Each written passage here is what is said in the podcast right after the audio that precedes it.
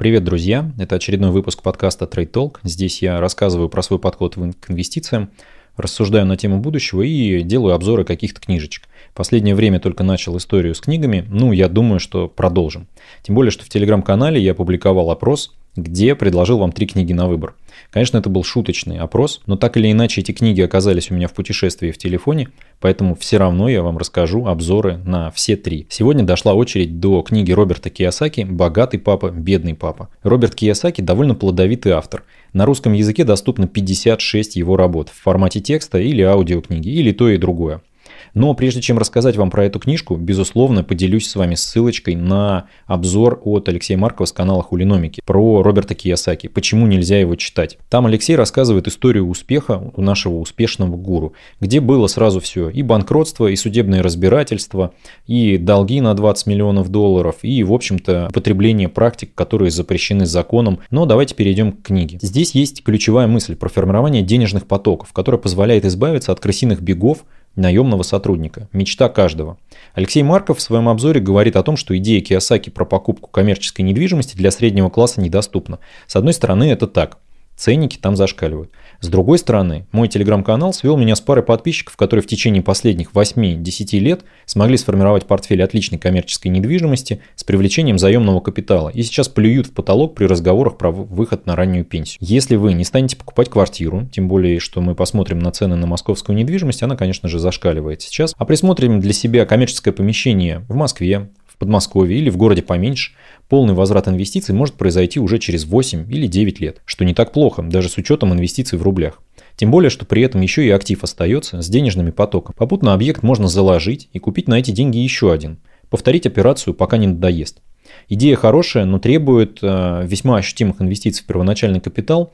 И замечу, что у Киосаки есть совместная книга с Дональдом Трампом, который э, сумел построить финансовую империю на недвижимость. А вот Роберт Киосаки, когда говорит про недвижимость и инвестиции, зачастую рассказывает историю агента недвижимости. Он находит недооцененный объект, и быстро его продает, даже без, без привлечения заемных средств. Скорее всего, такие сделки были возможны в 80-х или в 90-е, но с приходом Digital в нашу жизнь подобной неэффективности искать на рынке будет практически невозможно. Подача в книге построена на противопоставлении финансовых неудач родного папы и успехов богатого папы.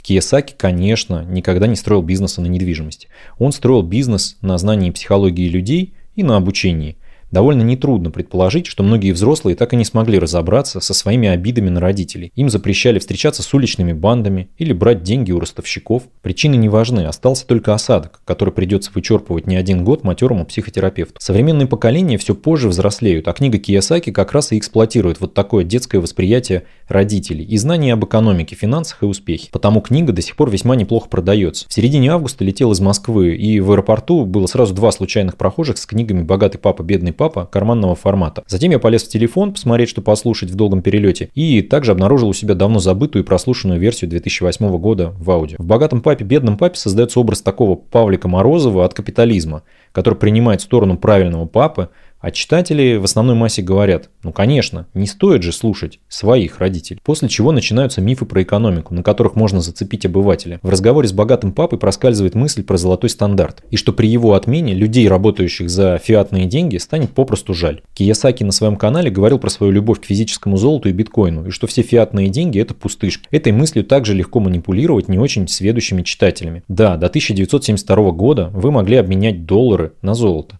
Но теперь вы можете купить золото за доллары. Не главное ли это функция денег, средство обмена на товары и услуги? На этом экономические страшилки не заканчиваются. Цитата богатого папы. При просвещенном правительстве цены снижаются. Где-то в этот момент заплакал один или несколько премьер-министров Японии. Киясаки дает несколько правил, которые разбавлены большим количеством воды, однако даже так воспринимаются довольно легко. Нужно научиться понимать разницу между активами и пассивами и покупать активы. Богатые покупают активы, бедняки и средний класс покупают пассивы. Почему богатые богатеют? Колонка активов растет и генерирует денежный поток, который также идет в активы. Киясаки проходится критикой по инвестициям во взаимные фонды, э, излюбленный объект критики Джона Богл. По мнению автора, это слишком безопасная инвестиционная стратегия, которая никогда не сделает вас богатым. И только Роберт Киясаки может научить вас правильно рисковать, чтобы превратить 5000 долларов в 1 миллион.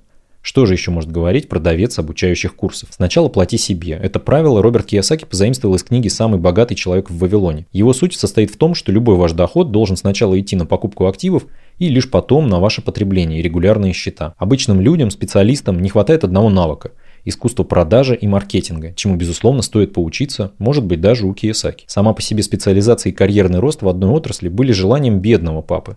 А вот широкие, но не очень глубокие познания о разных отраслях – и это было желание богатого папы.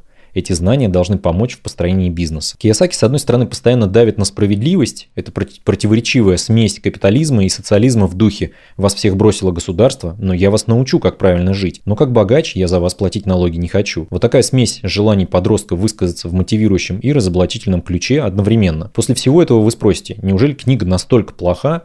Почему же она так популярна? Конечно, нет.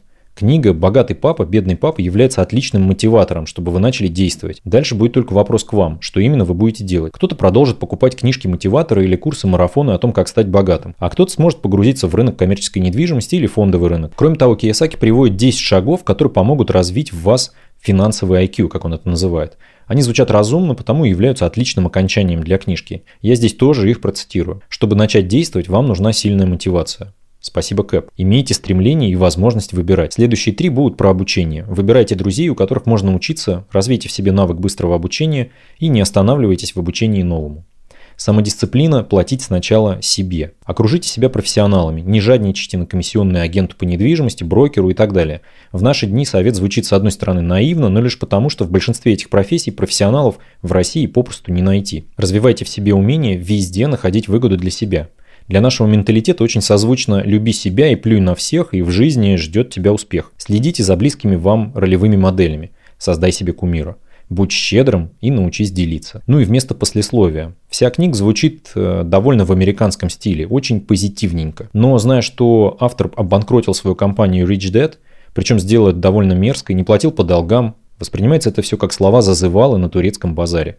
Можно, конечно, и подойти, но хорошей сделки здесь не получится. Если вам понравилось видео, можете поставить лайк, задать вопросы в комментариях, предложить какие-то новые книжки на обзор. Я их с удовольствием посмотрю и, может быть, заинтересуюсь, прочитаю, расскажу вам какие-то интересные идеи. Ну и не забывайте подписываться на канал, тем более, что я оставлю ссылку в описании, где вы сразу можете подписаться и на телеграм-канал, и на email рассылку, на YouTube, и на подкаст э, Trade Talk любым удобным для вас способом. Берегите себя и до новых встреч!